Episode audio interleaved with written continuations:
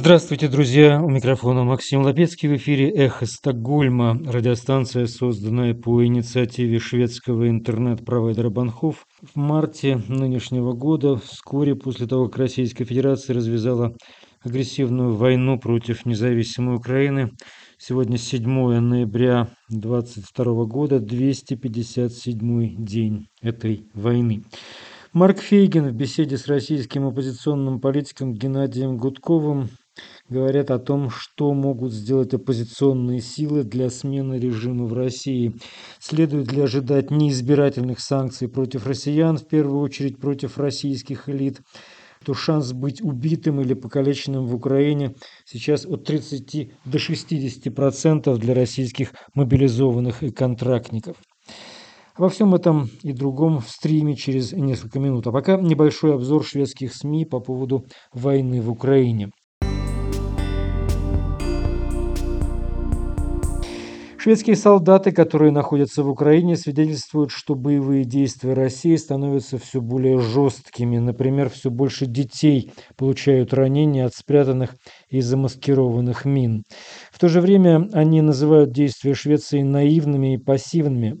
Мы должны понимать, что находимся в состоянии войны, говорит Юнес Охман, работающий в Украине в добровольческой организации Blue Yellow в интервью программе новости четвертого канала шведского телевидения. В то же время он не считает, что Швеция делает достаточно, и это несмотря на то, что шведские вооруженные силы участвуют в базовой подготовке украинских военных в Великобритании. Там, в засекреченном месте, 60 военных инструкторов из Швеции готовят украинских солдат. «Мы должны понимать, — говорит Юна Соман, — что мы находимся в состоянии войны. Нам нужно делать больше и идти дальше. И да, он считает позицию Швеции наивной. Завтра, во вторник, премьер-министр Швеции Ульф Кристерсон встретится с президентом Турции Реджепом Таипом Эрдоганом в Анкаре, чтобы обсудить заявку Швеции на членство в НАТО. Перед этим отъездом советник Эрдогана Фахретин Алтун написал в газете «Автонблад» о двух требованиях страны к Швеции, чтобы снять блокаду против членства Швеции в НАТО. Речь идет о желании Турции, чтобы Швеция сняла военные ограничения против Турции, в частности, сняла негласный мораторий на поставку вооружений в Турции, а также речь идет об опасениях по поводу террористических организаций, которые якобы действуют в Швеции, турецких террористических организаций. Стать членом НАТО или нет – это решение, которое должны принять шведский народ, и его правительство Турции уважает это решение, заявил Фахретин Алтун в газете «Автонбладет». Не далее, как в субботу, министр иностранных дел Швеции Табиас Бильстрём, консерватор, объявил, что правительство решило изменить вопрос о курдской милиции, отрядах народной самообороны и ее политическом ответвлении. Это означает, что теперь оно, правительство, дистанцируется от этих организаций и считает их, так же как и рабочую партию Курдистана, террористическими. Об этом тоже пишет газета «Автонбладет» и предоставляет другое мнение Амины Какабавы, бывшего члена парламента Швеции и курдского партизана, которая долгое время открыто критиковала как заявку Швеции на членство в НАТО, так и президента Турции. К сожалению, это всего лишь продолжение предыдущего решения правительства, но странно и ужасно то, что нынешнее правительство делает еще один шаг и делает именно то, чего хочет Эрдоган. Он будет постоянно выдвигать новые требования, он не отпустит Швецию, но будет требовать все больше и больше. Турция хочет, чтобы Швеция была полностью голой. Они знают о наших самых слабых местах и о том, что на нас оказывается давление.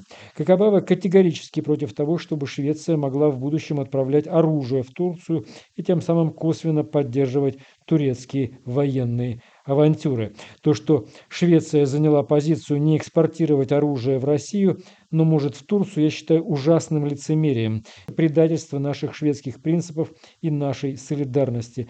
Также не секрет, что Эрдоган занимается делами Путина в вопросах, где он, Путин не может действовать сам, говорит Амена Какабава и продолжает. То, что Швеция помогает Украине защищаться от России, но в то же время готова помочь Турции вторгнуться и оккупировать другие страны, я считаю крайне проблематичным.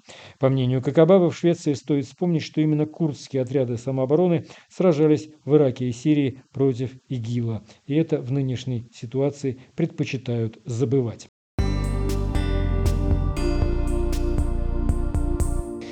Вы слушаете «Эхо Стокгольма» и сейчас включаем беседу Марка Фейгина с российским оппозиционным политиком Геннадием Гудковым. Проводим очередной эфир. Э, назвали его «Время Кобзона». У нас сегодня Геннадий Владимирович Гудков. Геннадий Владимирович, рад тебя видеть. Да, я вас всех приветствую, всех, кто видит, слышит, и тебя, конечно, Марк, в первую очередь. Э, я хочу сказать, что Геннадий Владимирович у нас все последние эфиры в походных условиях, то в машине, то на стоянке. Вот э, хотите верить, хотите нет, мы его застали прямо сейчас. Он вышел из зала, вел съезд э, депутатов, о котором много уже говорилось, э, в Польше. Там заседание продолжается, идут выборы. Геннадий Владимирович все два дня вел это мероприятие, блестяще его вел. Но я хочу специально сказать, не, что мы не. готовим... Если по-честному, я вел только первый день. Ну ладно. А потом, ну... а потом мне решили помочь и э, да? взял там Ну я первый день смотрел. Первый день, да. Но первый день был тяжелый. Ну вот, вот, вот, вот, вот. Но все равно мы посвятим этому отдельный эфир, что там происходило. Критики много, много слов поддержки, разные мнения. Так что дискуссию уместно будет продолжить. Мы об этом поговорим. Ну вот буквально как только выборы завершатся и завершится работа этого съезда. А сегодня мы хотели в контексте того, что происходит, да, отчасти, конечно, поговорить э, о том, что происходит с, в Москве с, э, с учетом всех политических обстоятельств в контексте того, что находимся ли мы, во-первых, в каком-то начальной точке турбулентности в самой власти. Мы не раз к этой теме прибегали, но сейчас очень уместно об этом говорить. И какой вообще сигнал следует подать тем, кто э, рядом с Путиным по власти, в властном классе, какой они должны услышать сигнал от э, Запада, от э, иммиграции, от гражданского общества, от тех, кто, в общем, инициирует э, пока так, как может, э, возможные перемены в дальнейшем. То есть, это мы и хотим обсудить. Во-первых, давай вот с чего начнем. Ты реально видишь, или у тебя есть информация, или ты, скажем, благодаря твоей политической интуиции, ты чувствуешь, что некое движение в сторону того, чтобы решить проблему внутри власти, сейчас мы только о ней говорим, о народе отдельно посвятим, да? Э, что такое движение есть, что понимание того, что сейчас вот Херсон возьмут, потом еще что-то сделают, выгонят из двадцатки Россию, значит, еще пару таких же приятных жестов сделают, и, так сказать, боль дойдет до самых гланд, как у нас шутят иногда пошло. Э, вот. И что как бы некоторые захотят сейчас уже либо спрыгнуть с этого чумного плота, либо сбросить одного единственного с этого чумного плота. Чтобы, даст Бог, может быть, без этого э, значит, товарища, без главной крысы, можно будет как-то на этом плоту как-то хотя бы до какого-то берега добраться. Вот ты это как вообще, говорят, тестируешь эту ситуацию? Ну, я интуицию оставляю на самое последнее место, потому что интуиция может подвести.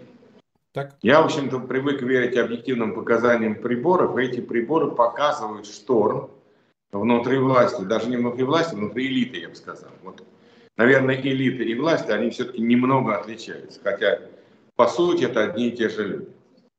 Э, и вот очень хорошо, что ты сейчас заговорил и как раз сказал, что я нахожусь в Европе, в Варшаве. Я тут встречался с очень многими людьми, и от Запада исходит несколько сигналов. Сигнал номер один.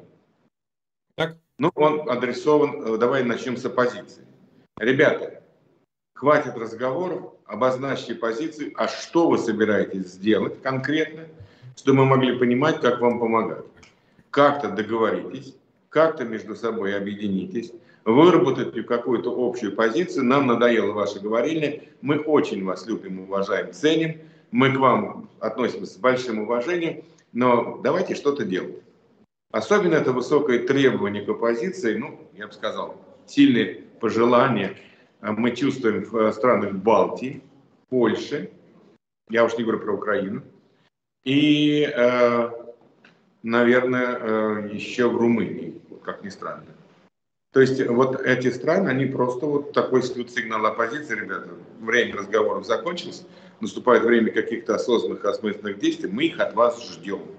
Почему там сейчас съезд крутится, вертится, почему там очень много проблем, почему тут спорим до хрипоты так сказать, и прочее, за кулисами съезда и прочее, решается вопрос, а в общем что-то они дождутся от нас или не дождутся, хотя бы каких-то общих контуров. Второй сигнал идет от э, э, Европы, который говорит, ребята, ваши чего-нибудь делать будут? Мы говорим, ну они не наши, они путинские. А нам пофигу, путинские они или ваши. Вы нам скажите, вы их знаете? Я говорю, ну, вы кого знаем, да, мы общаемся. Вы им задайте вопрос, они что-нибудь делать будут или не будут? Потому что у нас есть две точки зрения. Первая точка зрения, мы вам будем оппозиции помогать, будем помогать демократическим силам, потому что мы верим, что Россия может стать демократическим, свободным, интегрированным, цивилизованным пространством, государством, которое, ну, в общем-то, будет нормальным. Пока такой точки зрения придерживается определенная часть политической элиты, политики, журналисты и так далее.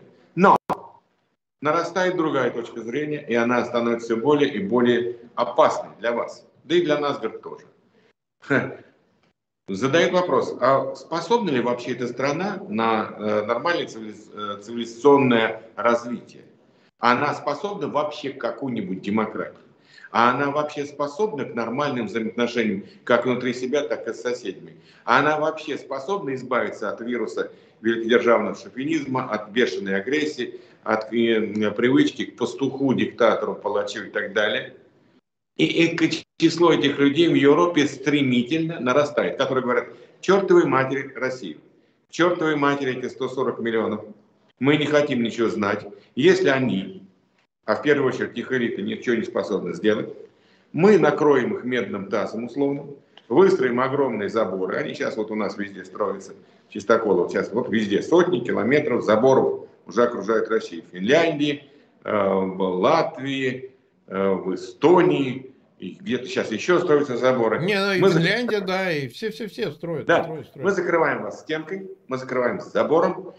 Вы как хотите, там разбирайтесь с собой, нас не трожьте, мы ставим везде э, пусковые установки, мы ставим везде войска, мы ставим везде купола защиты, мы вкладываем деньги в вооружение, у нас оборонный комплекс начинает работать по полной программе, чтобы вы, суки, к нам вообще не лезли. И мы забываем, что есть Россия. Все, вы как хотите, это ваш исторический путь. Мы через э, сто лет откроем крышку, посмотрим, что вы там делаете, может быть, закроем ее потом. Потому что вы, ребята, до сих пор ничего не делаете. И мы, мы же прекрасно понимаем, что э, ваш Путин угрожает всему миру, угрожает нам, угрожает нам ядерной войной, и мы этого совершенно не хотим. И если, говорит, вы сейчас, ваши элиты ничего делать не будут, мы, во-первых, всех кислорода чертовой матери перекроем. Никого жалеть не будем. Макфол выступил только что и сказал, всех без разбора под санкции. Выступил Макфол, мы видим, да, и он призвал вообще всех богатых людей при Путине, которые ставились богатство, всех чохом запихнуть под полные санкции, полную изоляцию, полный, так сказать, запрет поездок, выездов и так далее. Это сделал Макфол не просто сам по себе. Ну, кто такой Макфол? Ну, бывший ну, да, посол. Да. Нет, он представляет очень серьезную комиссию, серьезную лобби в Соединенных Штатах Америки, который как раз занимается вот этой проблемой с Россией. И я чувствую, как народ дрожит. Да что там чувствую? Да не буду врать, я, я знаю. Есть люди, которые уже звонят, говорят и прочее, они говорят, ну как ты, вот, ну нельзя же так, ну как же. Дайте нам что-то, какой-то выход. Но мы не можем там организовать государственный переворот. Но у нас должна быть какая-то как что-то мы должны сделать, чтобы обелить себе. И я э, понимаю их, а я встречаюсь с людьми, которые, да, богатые люди, разные люди, э, люди с должностями. И я понимаю, что они, в общем-то, нормальные. Они не хотят этой войны, они не хотели, они вовсе не ожидали. Вообще, на самом деле, 95% элиты были абсолютно убеждены, что Путин войну не начнет, что это блеф. Ну, еще раз, с Байденом встретиться да, в Женеве, там покуролесить еще раз, к нему Шольц заедет там с, с Меркель в гости, и там 154 раза еще Макрон позвонит, э, чтобы французский совершенствовать, если кто там учит в Кремле, и так далее. И когда началась война, они... Можно я скажу грубое слово? Вот да, точно. Я вот, сейчас, вот я кого не спрошу, они говорят, Гена, а мы в ахуе. Вот они так и говорят, женщины говорят, мужчины говорят, молодые, старые, они не сговариваются, говорят вот это слово. И они хотят от Запада, от Украины и от нас получить exit strategy. Они говорят, что мы должны делать, чтобы отмазаться от этой войны. Не потому, что мы хотим купить себе индульгенцию, если у нас есть деньги, а потому что мы не хотим с этим мараться. Мы понимаем, что Путин нас решил. Но мне вот рассказывает один э, крупный предприниматель, э, промышленник. Он говорит, Геннадий, ну ты мне скажи, пожалуйста, вот я сейчас там приеду, выступлю против Путина, скажу, что я против войны, что я там за деоккупацию Крыма, что я там за деоккупацию этих э, областей, этих придуманных и так далее. Скажи, какой будет эффект? А я тебе, говорит, скажу сам. Меня арестуют, ну, да. отберут бизнес, э, вот эти люди, там сказать, шакалы вокруг Путина, которые рвут любой, так сказать, капитал. Они начнут, э, они заберут мои деньги. Эти деньги они бросят на войну, я вам, как публичное лицо, нахрен не нужен, от меня там проку нет. А то, что я выступлю, да, вот таким образом заработаю себе, ну, как бы, так сказать, честное имя, это кончится усилением путинской клики. И я вот так думаю, что он, к сожалению, прав. Что у нас сегодня нет вот этого exit strategy. Конечно, мы оппозиция, мы ее не, не, реш, не придумаем. Но мы должны, наверное, обратиться к руководству Украины. Оно сейчас очень сильно влияет на мировое мнение. Мы должны обратиться к руководству Польши. Кстати говоря, мы можем это сделать. Поляки очень заинтересованы в том, чтобы появились, появился раскол в элиты, потому что они понимают, что победой Украины война не закончится. Это понимает весь Запад. Это понимает, кстати говоря, украинское руководство. Я, я иногда в эфире спорю с ведущими молодыми ребятами, они не понимают. А мы вот, я говорю, вам чего, ребята, отомстить или победить? Или победить как? Вот вы победили, Путин ушел на Новосвояси, он там на, на, провел модернизацию ядерного оружия, модернизировал 6 тысяч ядерных боеголовок, произвел тысячи, тысячи танков, тысячи пушек, тысячи самолетов, и через три года решил вам отомстить. Вы такой безопасности хотите? Вы такого будущего для Украины ждете?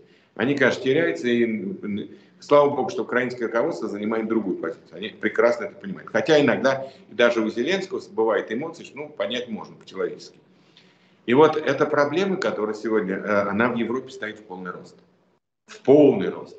Тысячи людей, десятки тысяч людей, россиян, с ресурсами, с опытом, с информационными возможностями и так далее, они не видят выхода.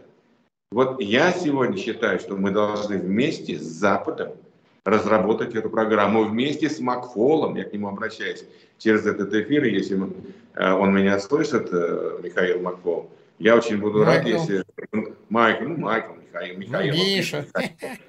Да, да, ну, неважно. Мы его очень знаем хорошо, уважаем, я к нему обращаюсь. Если он э, понимает, что это очень важно сейчас, что это спровоцирует, вернее, неправильно сказал, углубит раскол элит, потому что элита ненавидит Путина.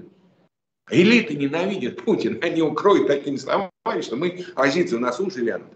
У нас вянут уши от того, что они, люди, получившие от Путина практически все, говорят о нем, о Кремле, о этих авантюрах, о этих войнах и так далее. Они так, они умеют выбирать слова круче, чем мы. Вот. И поэтому, конечно, вот то, что сейчас вот это идет волна такая, с одной стороны, непонимание Запада, какого хрена российская э, элита ничего не делает, она что вообще хочет-то? Но тогда мы задушены совсем. И вторая волна части оппозиции. Когда приезжают крупные чиновники и говорят, что мы должны делать? Я говорю, и, и, я, я, и я вот как нормальный человек начинаю понимать это, что они могут сделать. Он занимает должность. Я рассказывал, несколько человек приехал, там один занимает должность, начальник управления капитального строительства, другой там вице-губернатор, третий там еще. Что я должен сказать? Мы должны это проработать. И для победы Украины, для победы мировой коалиции над Путиным, над путинским режимом, необходимы ресурсы. Необходимо формирование русского корпуса. Потому что я всегда ну говорю, да, ребята... вывести его, вот очень важно, извини, что я перебиваю, потому что все говорят, вы опять болтаете, чтобы все понимали, Нет. что к чему ведут вот такие съезды. Они ведут к созданию вооруженных формирований на границе с Россией, возможно, со стороны Украины, которые должны, по идее, войти ну, на территорию Российской ну, Федерации, нас, чтобы все понимали буквально, да. Ты нас пока в штаб, конечно, вооруженных формирований. Нет, я просто говорю, к чему мы... это должно вести. В пределе к чему. Но мы, Сейчас но мы, но мы четко зафиксировали право на силовое сопротивление власти со стороны российского народа и на полях Украины. Считаем, что они должны быть комбатантами и пользоваться всеми правами военнопленных в случае чего. И мы поддерживаем право народа на борьбу с тиранией. Это право зафиксировано э, всеобщая декларация прав человека, еще принята в 1948 году, организация, Генеральная ассамблея Организации Объединенных Наций. Там подпись России стоит, Советский Союз стоит. Россия является правоприемником, значит, подпись России стоит под этим документом, который обязывает исключить тиранию э, и отнимать права у своего собственного народа. Вот поэтому э, ситуация такая, она, она серьезная, она серьезная, и озверение там идет приличное на всех уровнях. И вот мы должны, мне кажется, сейчас соединить эти два тренда и что-то сделать. И, и, и, и Запад, и Украина, и российская оппозиция мы должны дать людям, желающим помочь ресурсами, желающим стать плечом к плечу с украинцами, должны им помочь это сделать, потому что это, я уж говорю, извиняюсь за цинизм. Да. Когда я там начинаю спорить в эфире, я говорю, ребята, это, простите, пожалуйста, за грубейший цинизм, это экономия жизни ваших соотечественников. Вы этим спасаете много-много-много жизней своих соотечественников, которые который получает поддержку в лице, допустим, русского корпуса, который формируется там, может быть сформирован в Украине, который получает поддержку какими-то финансовыми ресурсами, какими-то организационными ресурсами, какими-то информационными возможностями. Сделайте это, организуйте. Организуйте в Киеве э, Центр русского мира. Организуйте в Киеве Центр русского мира. Где Пугачева? В Тель-Авиве. А могла бы быть, находиться, предположим, в Киеве, или, по крайней мере, приезжать туда с Максимом Галкиным.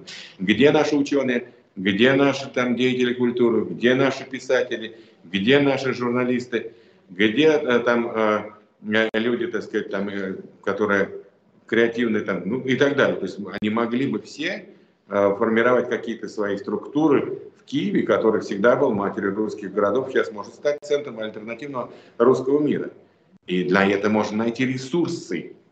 Вот чего я предлагаю на самом деле подумать всерьез и руководство Украины, и западным э, политикам, и нам, оппозиции, чтобы мы тоже понимали, что нам тоже нужны ресурсы для борьбы, для развития средств массовой информации, для проведения работ, для юридической помощи людям, которые там находятся в бедственном положении, для помощи российским диаспорам. Ты знаешь, что творится российской диаспорой? Наверняка. Ну, наверняка знаешь. Если 5 миллионов человек покинуло за последние там, 8-9 месяцев Россию, 1 миллион 200 тысяч покинул только за две недели. Это люди, многие с внутренними паспортами, или даже с загранпаспортами, которые заканчиваются. У них нет виз, у них нет возможности ездить, у них нет работы. И вот, вот это же те люди, которые против войны, которые не, не хотят Э, братоубийственной войны, идти на фронт, убивать украинцев и погибать в этой совершенно ненужной войне за Путина, какие-то его там геополитические понты, за право э, грабить Россию своей вот этой кликой. Значит, этим людям надо помогать. Нужны ресурсы, нужны адвокаты, нужны программы. Вот мы сегодня как раз обсуждали бывшую программу Верховного комиссара ООН по делам беженцев Нансена, известного э, мореплавателя. А, знаменитая история. Нансенские паспорта пресловутые. Да. А ты знаешь, сколько нансенские паспорта э, дали путевку в жизнь людям? Знаешь, в каком количестве? 5 миллионов. 5 миллионов получили, а те, которые воспользовались ими и жили с ними долгие годы, работали и так далее, больше 2,5, почти 3 миллиона. А россиян-то выехало 5 миллионов. Это же сопоставимо с миграцией когда люди бежали от революции, от красного террора, от гражданской войны. То есть те же самые цифры. Почему мы сейчас не идем э, в Организацию Объединенных Наций, я собираюсь, если хватит сил, времени и денег туда доехать, я обязательно этот вопрос подниму, потому что надо сейчас на уровне Верховного комиссара ООН, на уровне ООН э, решать программу с натурализацией э, вот этих миллионов российских беженцев, которые в основном это наши люди против войны, против Путина, и они э, могут быть прекрасным кадровым э, ресурсом для строительства Новороссии. Слушай, ну извини, пожалуйста, а что-то наговорил тут с приколом? Не-не, нормально. Вот смотри, давай сейчас конкретно еще раз про элиту проговорим. Вот э, план-то он простой. Начать нужно, понятно, ресурсы, понятно, деньги и так далее. Они тут, собственно... Э, э, информация. Информация. Не менее важно. Информация. Вот, я об этом и говорю. Информация о, о ситуации, в окружении Путина и возможностях использовать эту информацию для э, решения революционных вопросов. Вопросов отстранения от власти Путина и его ближайшего окружения. Эта информация есть. кое-кто ею обладает. Мы, мы даже не знаем до конца состояния его здоровья. Если бы мы его знали, уже можно было бы строить план. Это самое такое, это вот самое примитивное, поверхностное. Состояние э, и готовность использования ядерного вооружения против э, Украины, против западных стран. Эта информация важна, потому что понимание, что они могут или хотят, или же наоборот, что они не готовы, все это блеф, это ведь тоже, безусловно, очень важный момент. Конечно. Да? На авуары Путина, которые еще пока не задеты, не все еще, так сказать, э, э, покрыты санкциями, конфискованы, заморожены, ну и так далее, и так далее. Это важнейшая информация. Кто сказал, что она не важна? Сейчас уже ближе подступило западное сообщество к тому, чтобы конфисковывать ресурсы, принадлежащие РФ, ну, путинской РФ, понятно, и, в общем, в том числе и всякого рода э, доверенным лицам Путина. Вопрос э, следующий заключается. Все-таки мы с тобой отдаем себе отчет, что действительно только вооруженным путем... Не-не-не, не, Марк, вот давай мы сейчас да, уточним. Да, ну, ну хорошо, уточним. Э, насильственным путем. Насильственный путь не обязательно вооруженный. Это может быть применение силы без оружия. Но это же игра слов. Это может быть, это может быть угроза применения силы. Это может быть вооруженный путь. То есть мы прекрасно понимаем, что конституционными мерами, мирным протестом... Ну все, э, попробовали, ничего не вышло. Да. Ничего не будет, да. А дальше идет насильственные формы, но они не обязательно вооруженные, не обязательно вооруженные восстания, и уж совершенно точно не, нам не нужна гражданская война. Мы это тоже с тобой прекрасно понимаем.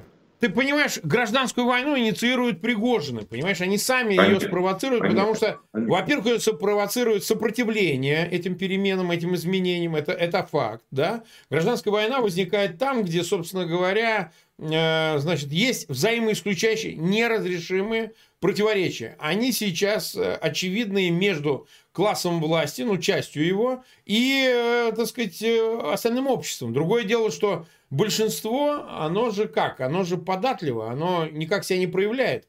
Повторяю, о народе мы отдельно поговорим, с ним тоже не все так просто. Но вот смотри, вопрос ведь как заключается? А, даже если, ну вот скажем, когда мы говорим насильственный путь, ну вот уничтожение Пригожина, это же ведь не вопрос войны со всеми его 37 тысячами. Значит, власть должна взять на себя. Вот, например, армия. Она в конфликте и с Кадыровым, и с Пригожиным. Мы хотим, мы бы считали, что вот властный класс должен занять э, в, в этом противостоянии э, сторону Пусть они там между собой, это же еще не о нас речь, не о народе, не о оппозиции. Вы там у себя должны избавиться от главного инструмента Путина, от его прокси в лице значит, того же Пригожина. Вот решайте этот вопрос, это же логично, правильно? Вот а, это же тоже обращение туда. Вот ты как себе представляешь относительно последних событий, действительно ли Пригожин, на твой взгляд, получил невероятные полномочия и чуть ли не самостоятельно автономную позицию имеет даже от Путина? А, это разные оценки существуют, вот ты свою выскажи. Ну, я думаю, что Пригожин не имеет никакой автономной позиции от Путина. Он может, э, находясь в кураже, а, ну, вот надо понимать Пригожина. Вот, я, не, ну, я не знаю, насколько я прав, но вот просто представь, человек по молодости попадает по серьезному и не один раз за решетку, попадает в касту там так называемых опущенных. Сколько да. это нужно пройти горе, унижений, мучений и так далее. Он выходит из тюрьмы, у него начинает там налаживаться жизнь. И тут он попадает в струю, он становится кош к самому, он становится влиятельным, богатым, могущественным и так далее. И я понимаю, что у него идет компенсация всей вот той прошлой жизни. Угу. Конечно, у него может закружиться голова от успехов. Но я думаю, что Путину имеет возможность всегда его стукнуть по носу и посадить на место. Я думаю, что Пригожин прекрасно понимает, что он жив и здоров, и вообще в физическом смысле этого слова жив, покуда жив Путин, и он держит э, бразды правления в Кремле. Вполне возможно, что он в каком-то раже, в каком-то, так сказать, там кураже выходит за пределы того, что Путин ему, как бы, так сказать, очертил эту поляну, да? Но в целом я думаю, что Путин всегда его может вернуть на, в лона церкви и сказать, ай-яй-яй, смотри, как бы я там на тебя брови нахмурил. Он этого боится. Конечно, он сейчас, видимо, себя чувствует такой важной фигурой. Путин ему позволил э, лаять на армию, кусать генералов, грызть маршалов, и ему это продает дополнительно куража. Как я, бывший зэк, который вот так-то, так-то прошел через эти многолетние унижения, теперь я спокойно этого Шойгу грызу как хочу. Путин, конечно, он натравил. Безусловно, Путин, понятно, готовит э, перевод стрелок на генералов, что эти мерзавцы негодяи обманули, обещания не выполнены, противника недооценили, войну вести не умеет, армию разворовали, оборонный комплекс э, разворовали и прочее, прочее, прочее. Вот там хлопают на съезде, видимо, тебя, меня, наверное, может быть, избрали даже руководящие органы. Э, но не руководящие, а это э, оргкомитет между съездами, который будет осуществлять координацию деятельности.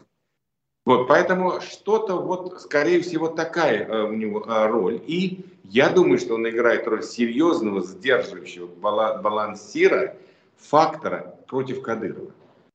Ведь Кадыров, когда он был один, своими этими батальонами, со своими этими подпольными тюрьмами, со своими э, пыточными, со своими киллерами. Он, конечно, был Путину чрезвычайно полезен. Шепнул и нет Бори Немцова. Шепнул и э, поехали киллеры куда-то еще. Шепнул и погромы и прочее, прочее. Да? Удобно. Но когда у тебя есть только один палач, любой глава мафии начинает от него зависеть потому что там Вася, наш единственный главный палач, вдруг заболел, забрыкнул, обиделся, еще что-то, а другого нет. И поэтому я думаю, что Путин держит на всякий случай пару палачей, я имею в виду Пригожина и Кадырова, которые уравновешивают друг друга в ее вот этой конструкции э, э, власти и управления страной. Это мое мнение, я могу ошибаться. Конечно, у Кадырова есть какая-то своя собственная игра, а у, у него есть талант вот этого придворного и придворной интуиции, точного понимания настроения начальника – он эту игру очень неплохо играет, он получает под это деньги. И он э, говорит Путину, что он держит Кавказ, и Путин ему в этом верит. Вот у него есть своя собственная политическая игра при Путине, подчеркиваю, при Путине, но на Кавказе. Почему я так говорю? Потому что на Кавказе, у меня вот сейчас вот здесь вот это, ну, на съезде очень информированные люди, в том числе из Чечни. И они говорят, что у Кадырова нет шансов на долгую счастливую жизнь в случае ухода Путина из Кремля. Э, они в этом твердо уверены. Я не могу там сомневать и опровергать, я сомневаться или там соглашаться. Но вот такая информация у меня имеется. Поэтому э, совершенно очевидно, что мне кажется, что пока еще камни в огород Путина не полетели, а вот эти пригожные находятся на кураже. Они сейчас герои калифа на час. Ну и может не на час. Но они чувствуют что они главная надежа, опора Путина, и это придает им силы, он им там то лычку даст в виде третьей звезды там на погоны генерала, то там э, какие-то новые контракты подряды, то какие-то новые задания, то приголубит, то погладит, то чего-то там еще даст. Может быть, я ошибаюсь, Марк, но у меня такое впечатление о придворных раскладах. Так, 70 почти 5 э, тысяч, ну поменьше, нас смотрят, 18 тысяч поставили лайки. А, вот смотри, мы 30 минут в эфире, время еще есть. А, у вас же съезд там продолжается, ты же потом от нас пойдешь, пойдешь дальше работать. Я правильно понимаю? Уже, наверное, попадаю только на ужин.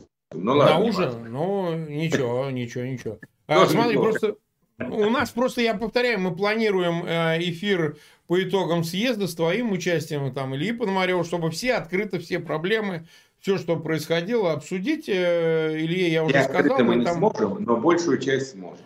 Не, ну большая часть, которая требует объяснений, потому что, Публично, повторяю, да. валится много обвинений там и в самозванстве, и, так сказать, в дезорганизации, и люди не те. Поэтому об этом лучше открыто поговорить, конечно, мне кажется, конечно, потому что ни ну, в коем конечно, случае конечно. не а, скрывать проблемы. Они, конечно, есть, не, как всегда, процесс всегда сложный. Но вот смотри, тогда перейдем к народу к русскому народу. Под русским мне всегда упрекают, почему русский. Ну, потому что слово россиянин мне не нравится, его загадили. Может, оно был бы хорошим. Но общность россияне не задалась, потому что, ну, испоганили так же, как, в общем, много чего. И поэтому с россиянами в основном связывают Путина. Русские пока, во всяком случае, как термин мы используем, а, а, называя их э, всех, кто прибыл в Украину воевать, мобилизованных и всяких других. Русские, поэтому не цепляйтесь. Э, На Западе тоже нет лексики. ни в одном языке разницы между россиянином и русским. Ни в одном. Ну да, да, поэтому просто мы мы просто понимаем, да, то там у нас и якуты, и вон и, и башкиры воюют, и все это. Но вот русские. наша в том числе задача, ну и русские, да, э, задача в том, чтобы особенно идиоты, поняли, что э, они умирают зазря, что их просто наебали, по-русски говоря, просто откровенно вкинули как мясо, так сказать, в угоду всего лишь желанию одного а, узурпатора в Кремле в это пекло. И наша задача, чтобы они, в общем, с этого снялись. Вот с этой истории снялись. Какую они форму найдут? Развернутся, уйдут из окопов, да, штык в землю, еще что-нибудь там, в конце концов, э, сядут на так сказать, э, БМП и БТР и уедут к чертовой матери. И, в общем, это наша задача. Вопрос, что им делать дальше? Вот это же огромная масса. Вот они говорят, что собрали 325 тысяч. Вот это мобилизация. Причем, я повторяю, здесь это даже важнее, потому что мобилизованные это принудительно забранные. Это не контрактник. Это не доброволец, это именно человек, который никуда не собирался, он там жил, работал, выпивал, там, что он там делал, и ему говорят, вот мы видели, как эти повестки раздавали, как там и с тремя детьми забирали, да, и я даже убежден, что какая-то важная часть, я не берусь судить сколько, она воевать не хочет, убивать славян, убивать украинцев она не хочет. Но вот они типа законопослушны, как мне говорят, зачем вы их там хуесосите до такой степени, они законопослушны, как законопослушны? То есть они предпочитают уехать то ли сам умереть, то ли убивать. Да, да, да. То есть вот э, интересная история, интересная история. Так э, это же можно оправдать и ядерную бомбу, да, вот кинуть. Ну а что ж мы, мы же люди ну, законопослушные. Ну убили 100 тысяч, там 200, ну мы же законопослушные, что ж, и такое может случиться, понимаете? Ну, если до абсурда довести дальше это все. А сейчас это уже не абсурд, а это не абсурд, предполагает это реальность, реальность, понимаешь? Да, реальность. Что мы должны делать по отношению к ним? Какова роль, там, не знаю, вот этой эмиграции, общественного мнения, там, не каких-то инструментов убеждения, потому что мы все-таки в цифровом веке живем, у каждого смартфон, у каждого есть доступ в интернет, э, там не они или их родственники, еще кто-то, потенциальный новый мобилизованный, потому что он, видимо, 300 тысячами не обойдется уже, судя по всему, то, что происходит, конечно, там пачками конечно. уже гибнут. Но ну, что, сначала, как ты здесь видишь? Сначала давай мы с тобой объясним в эфире, что их ждет. Да. Уровень потерь, уровень потерь безвозвратных, то есть уровень убитых колеблется от 15 до 30 процентов просто убитых. Просто да. убитых. То есть это вот э, э, вероятность быть убитым от 15 до 30 процентов. Это реальный процент. Это еще вот сегодня. Завтра он может быть еще выше. Мы просто это должны объяснить родственникам, мы просто должны объяснить друзьям, товарищам и тем, кого может это, к сожалению, ждать э, участь. Это первое. Второе. Добавляем сюда к этим 15-30% убитых мы добавляем раненых. Раненых больше. Раненых э, больше. Правда, сейчас современное оружие почти не оставляет раненых. И поэтому по оценкам сейчас, если раньше на, одного, на трех раненых приходился один убитый, статистика такая вот последних войн э, э, конвенционным оружием, ну то есть обычным оружием, не ядерным, то сейчас есть данные по отдельным, так сказать, что это цифра 1,4-1,7 раненых на одного убитого. То есть количество убитых возрастает, количество раненых э, по отношению к убитым снижается. То есть, ну, грубо говоря, э, э, быть тяжело ранен. В основном ранения тяжелые. То есть сегодняшнее оружие такое, что все ранения тяжелые. Они приводят там либо к большим проблемам со здоровьем, либо потерь конечности, внутренности и так далее и тому подобное. Мы это должны честно всем объяснить что нынешняя война, это, это даже Пригожин говорит, такой войны еще не было. У меня расход боеприпасов, говорит он, в два с половиной раза чем в Сталинграде. Чем в Сталинграде, да. Вот, он должен, он честно об этом сказал, что у них потерь, процент, процент потерь там не менее 15. Я думаю, что он раз в два его занизил, ну, полтора. Но это вот то, что он сказал, это реально. Это означает, что э, шанс быть убитым или покалеченным э, это примерно от 30 до 60 процентов.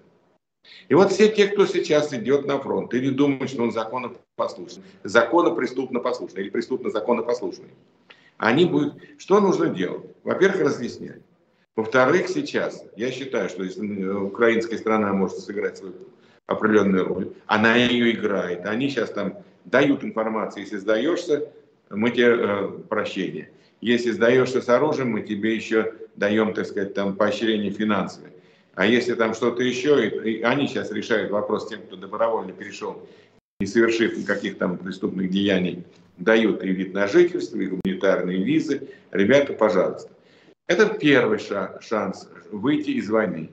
А, второй шанс, конечно, прятаться от этой мобилизации. Она не закончена. Это все уловки, это все обман, что там нам не нужен никакой указ, я да, сейчас да, пойду да. с юристами. Ну, Сталин Кабави пусть лучше идет и посоветуется. Ну, уже смешно уже. Я с юристами пойду посоветую. А ты сам-то не юрист? Ты президентом 22 года работаешь. Ты уже что ты должен знать уж хотя бы. Если ты уже, да еще питерский юрфак закончил. Да, он юрфак, но он там не чем учился толком. Чем он пойдет советоваться с юристами? Нужно ли указ, не нужно? Нам, э, чайникам, э, понятно, что э, обязателен указ. Э, указ был о начале мобилизации, должен быть указ о завершении. По-другому не бывает. Вот. Но он нам э, он начинает лапшу на уши вешать в самой циничной э, и глупой форме. Что еще делать? Ну, последний вариант – это обращать оружие против тех, кто тебя посылает убивать и убиваться. Другого варианта нет. Когда-нибудь это произойдет. Это произойдет, скорее всего, после того, как будет одержано одно из решительных Эм, победа в одном из решительных сражений, ну, например, будет деоккупация э, Херсонской области.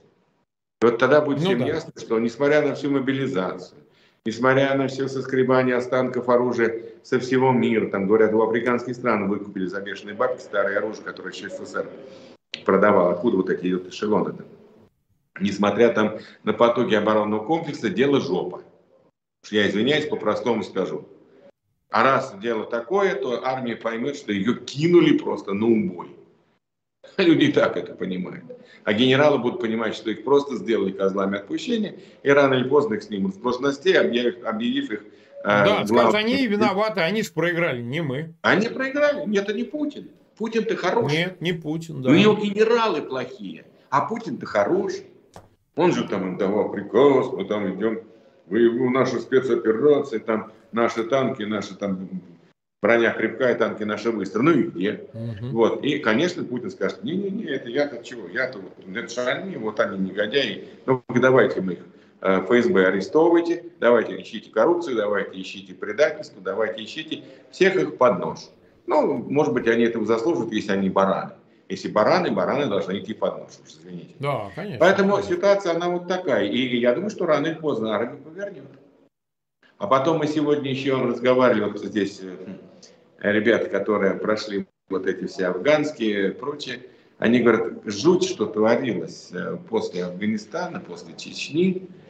А вот э, озлобленные мужики, да еще нормальные, да еще советская армия, ну, была, да, да, да. Там, честь, доблесть офицера, воина, но все-таки какие-то другие были моральные установки. Жуть, что творили после войны. Жуткий всплеск преступности.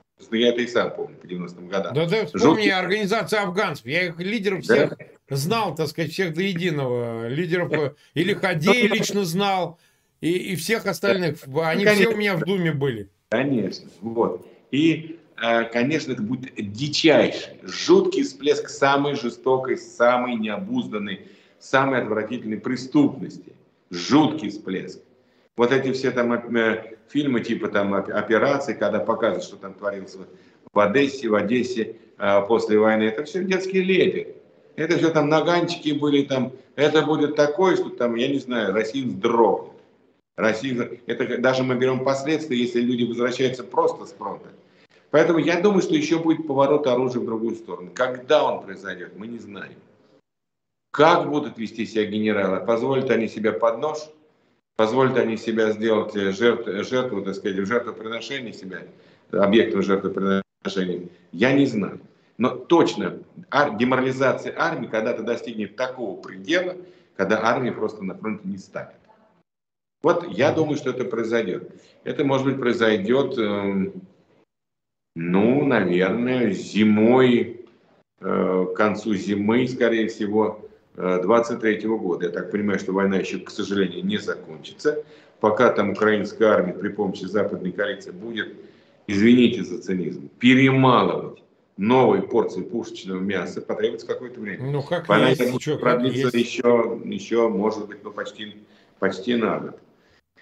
И Путин вообще хотел бы ее затянуть до бесконечного времени. Ну, вот я извиняюсь, им придется выбирать между своей жизнью и, и э, значит, жизнью вождя. Либо будет жить вечно вождь, и они будут трупами, либо они останутся живыми людьми, и но вождя в Кремле не будет.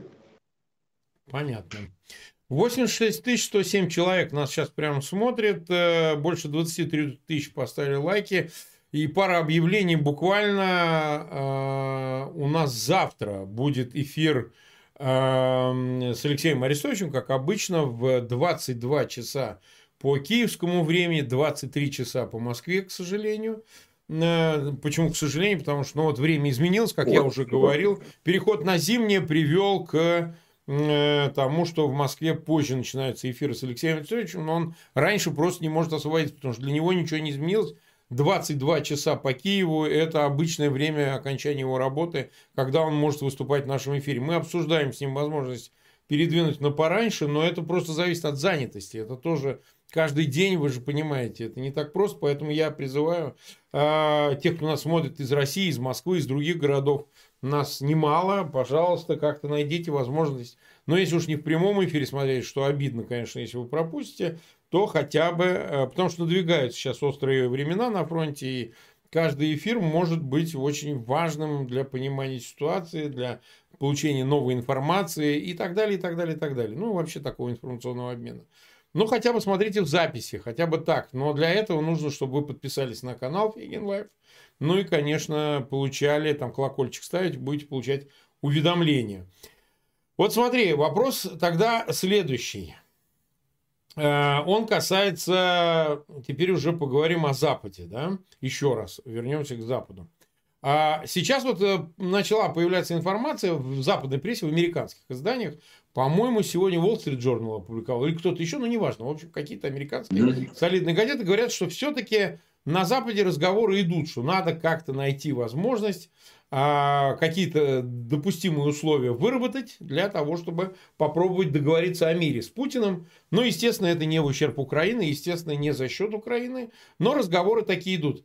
А э, ты полагаешь, Путин может пойти с Западом на какую-то большую сделку, при которой, да, уступит какую-то часть уже э, занятого, хотя он уже провозгласил это российской территории, ту же Херсонскую, Запорожскую, части областей, там, может, даже часть Донбасса. Вот, но, но прекратить войну вот под предлогом, ну вот смотрите, я же даже вот, вот как бы отдаю что-то. Значит, какая опасность для него?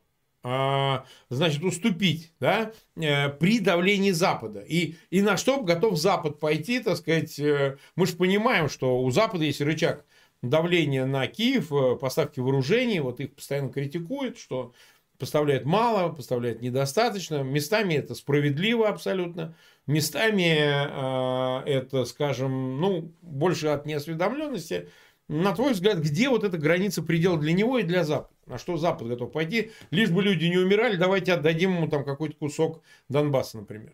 Вот а, то, о чем ты сейчас говоришь, это путинская мечта. Да, Последних я об этом несколько говорю, да, месяцев.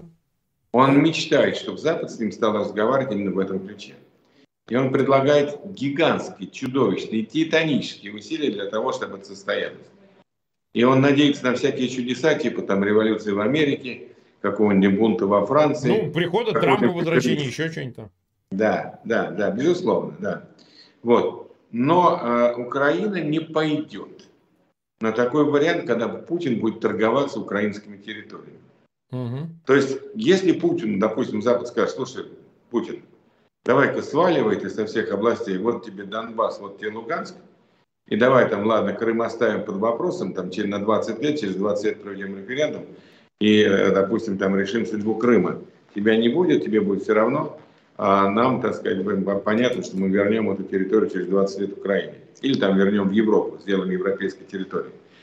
Я думаю, прям побежит, э, просто все бросит и побежит, э, и будет всем рассказывать, что он победил Запад, Запад пошел на уступки, Запад понимает, Запад учел, вот наше мужество, наш героизм наших воинов – обеспечили эту победу над всем Западом. Запад понимает, что Россию не победить. А я, великий Путин, я вас именно к этой победе и привел. Я же говорил, что у нас цель Донбасс и Луганск освободить, так сказать, от нацистов.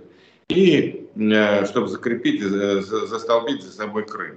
Вот я какой великий, любите меня, я теперь должен управлять вами вечно, потому что никто, кроме меня, так, такого подвига э, Геракла совершить перед Россией не мог. И он об этом мечтает. Он уж чего там только не придумывает. И так, и сяк. И чтобы там Макроном еще раз позвонил. И президенту Гвинеи Бисау там э, поручил поговорить с Зеленским. Хорошо, что там не государство Вануату и какой-нибудь там Эритреи. Но я не знаю, звонит он в Эритрею? Нет, может, он просто телефонного номера не знает там. Ну, может, ему надо подсказать. Вот потому что никто больше не говорит. И на двадцатку он поедет. На двадцатке он будет там что-то пытаться сделать. Хотя он понимает, что его там будут все унижать, и все будут... Ну, якобы там... он уже не поедет, с ним разговаривать не да, будут. Ну, ну, слава богу. Значит, они все-таки решили его не звать или Э, Нет, там они уже... отказались. Э, там-то Белый дом заявил о том, что переговоров с Байденом не будет. Поэтому, а какая для него мотивация-то самому? Не, не, а там ты, ты, ты знаешь, что есть заявление Зеленского, оно там, я не знаю, официально, оно неофициально, Зеленский заявил, что если поедет туда Путин, то Украина выходит из этого формата, не будет участвовать, да. считает, что это предательство, ну, не предательство, может быть, я такое слово сильный подобрал, но это ущерб серьезный а, и, Было, и, да, ну, ну сейчас идет перетяжка вот эта, может, еще пока. Ну да, по крайней мере, такая, такая, такой демарш Зеленского был. Я думаю, что он возымел действие. Наверное, там как... И вообще сейчас призывы исключить Россию из двадцатки обретают да. практическую плоскость. Я, я так вот дипломатическим языком скажу. Призывы исключить Россию обретают практическую, практическую плоскость. То есть они уже не просто какие-то отдельные высказывания, а это уже начало дискуссии. Э, от начала дискуссии до исключения, я не думаю, что пройдет много времени при той террористической войне по своей сути и форме, которую ведет Путин против народов Украины. Вот поэтому Путин-то мечтал бы об этом. Как говорится, съест он съест, так кто же ему даст? Да. И я думаю, что предмет переговоров, и я об этом все время говорю, и в Украине говорю на украинских каналах, и на наших, предмет переговоров может быть только один. Путин, если он себя хочет сохранить, кается, обещает Западу, что он уходит, что он просит гарантии своей личной безопасности, что он деоккупирует всю Украину, прекращает боевые действия, обменивает там пленных, выпускает всех, кого там положено выпустить, отдает, э, позволяет конфисковать или платит репарации за восстановление разрушенной Украины и э, вступает в политические переговоры о судьбе этих территорий, э, я о судьбе Крыма да, и вот тех территорий, которые были оккупированы до 24 февраля 2007 года.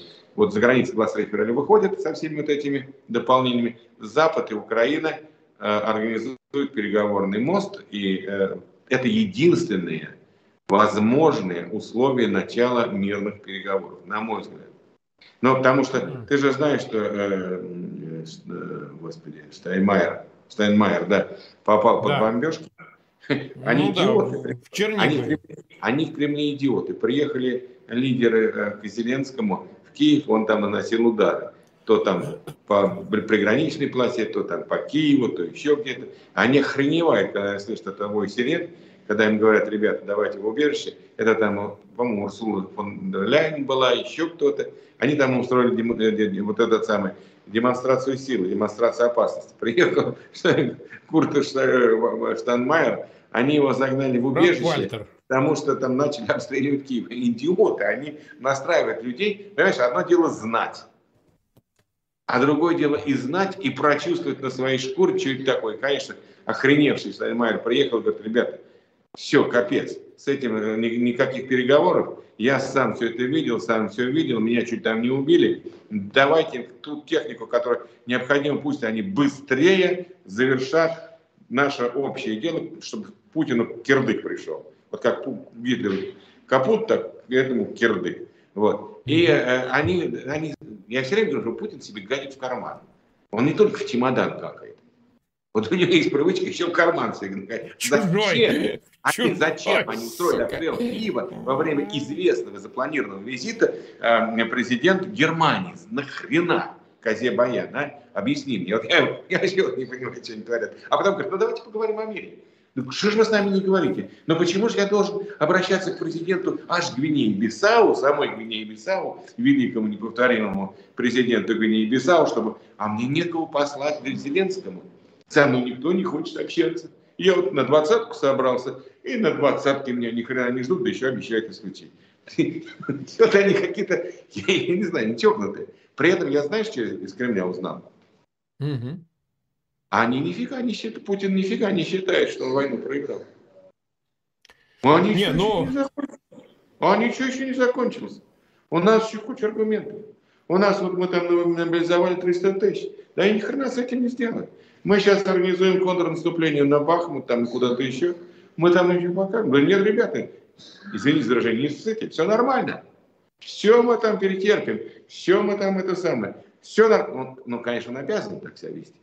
Ну, Понимает, понятно. что жопа, да? Но он играет эту роль довольно-таки уверенно.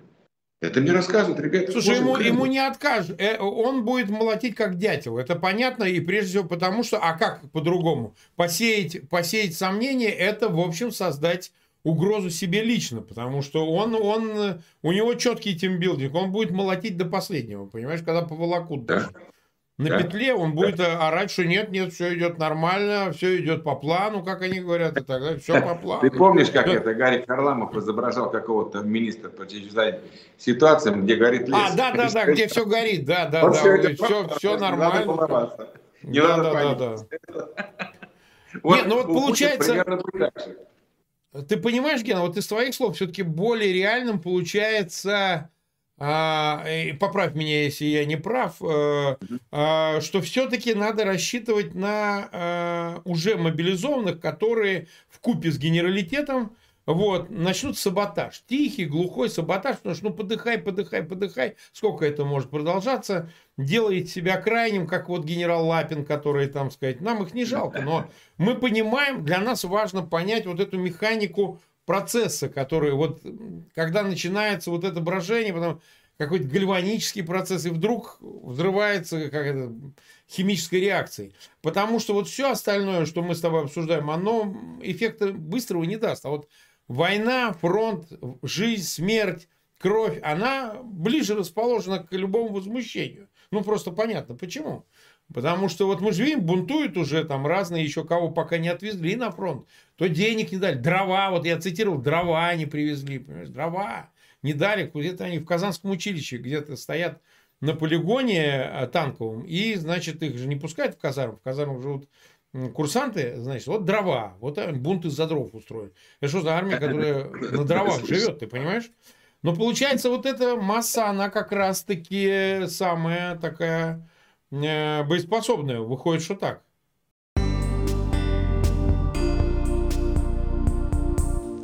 Вы слушали стрим правозащитника Марка Фейгина, где он беседовал с российским оппозиционным политиком Геннадием Гудковым.